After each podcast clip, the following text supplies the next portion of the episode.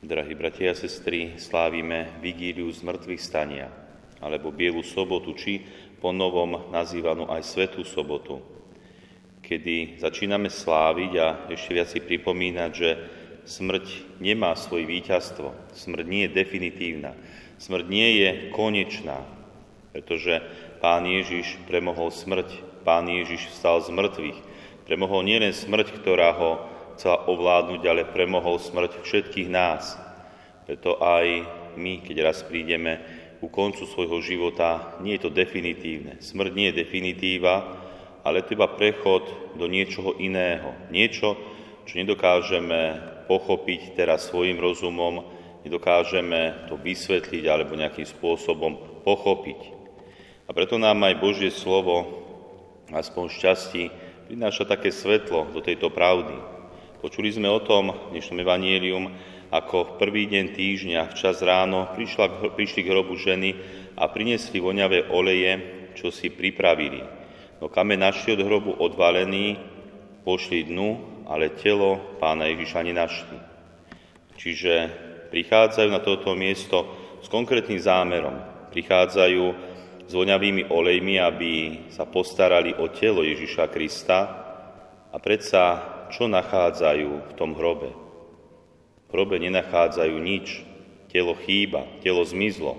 Ale nielen, že nenachádzajú v hrobe nič, predsa niečo v tomto hrobe nachádzajú, niečo veľmi dôležité a veľmi potrebné pre ich život, aj pre život všetkých nás. V tomto hrobe nachádzajú nádej. Zrazu tam telo chýba.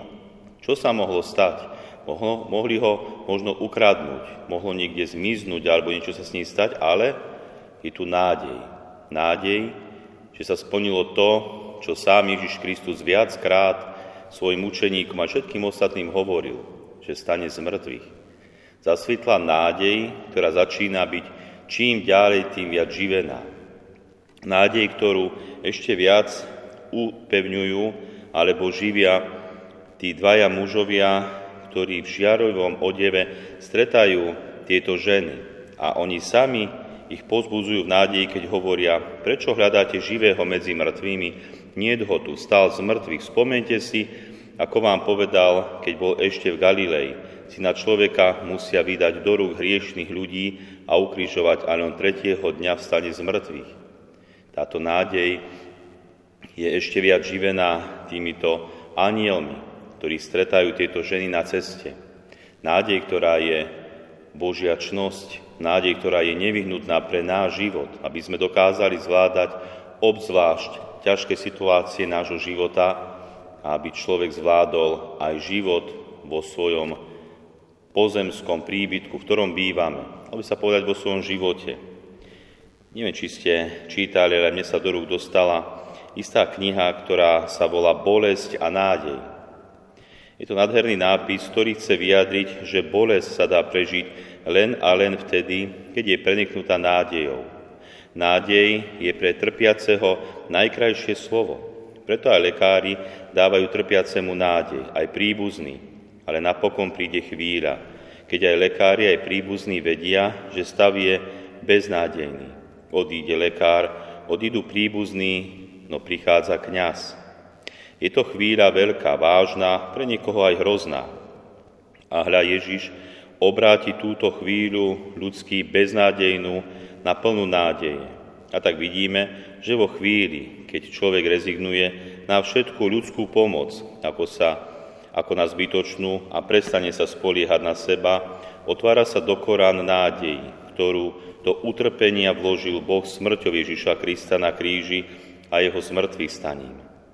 V tej chvíli sa človek privinie k ukrižovanému Ježišovi a najhlbšie prežíva slova apoštola Pavla, ktorý píše Rimanom, že utrpenia tohoto života nemožno sa porovnávať so slávou, ktorá sa nám ukáže. Nádej, ktorá je silou, nádej, ktorá je životom, nádej, ktorú potrebovali nielen tie ženy, ktoré nenašli telo Ježiša Krista v hrobe, ale nádej, ktorú potrebujeme aj my, obzvlášť možno v tejto dobe, ktorú žijeme ako veľmi neistú, ako veľmi bolestnú, ako veľmi nespravodlivú, čo sa deje nielen v našom štáte, čo sa deje aj za hranicami nášho štátu, koniec koncov v celom svete. Veľká nespravodlivosť, beznádej, neistota, strach a bolesť. Čo potrebujeme do tohto sveta? Nádej, že Pán Ježiš je Pánom. Nádej, že Ježiš môže všetko zmeniť. Môže napraviť, čo sa pokazilo. Vložiť lásku tam, kde chýba. Ježiš, ktorý je Pánom nie len v nebeskom kráľovstve, ale aj tu na zemi. Istý misionár už tak dlho pôsobil medzi Papuáncami v Pacifiku. A pri preklade Biblie do reči domorodcov nemohol nájsť správny výraz pre slovo nádej. Dlho hľadal výstižné slovo, keď tu jedného dňa musel pochovať svojho novonarodeného syna. Papuánsky mladík, ktorý sa pozeral, ako otec pochoval svojho syna, misionárovi povedal: "Ty vôbec neplačeš." Otec mu na to: "Prečo by som plakal? Veď sa zasa uvidíme. Naše dieťa je u Boha." Mladík si len tak pre seba zamrmlal tieto slova. Hej, už som počul o tomto. Vy, kresťania, sa pozeráte ponad horizont.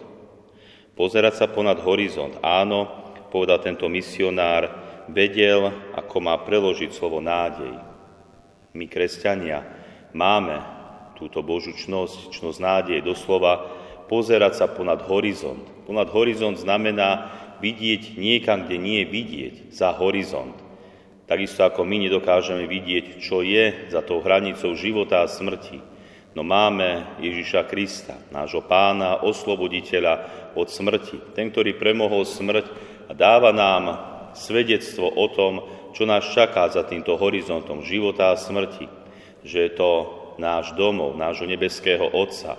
Tam, kde bude už iba šťastie, radosť a bláženosť. Amen.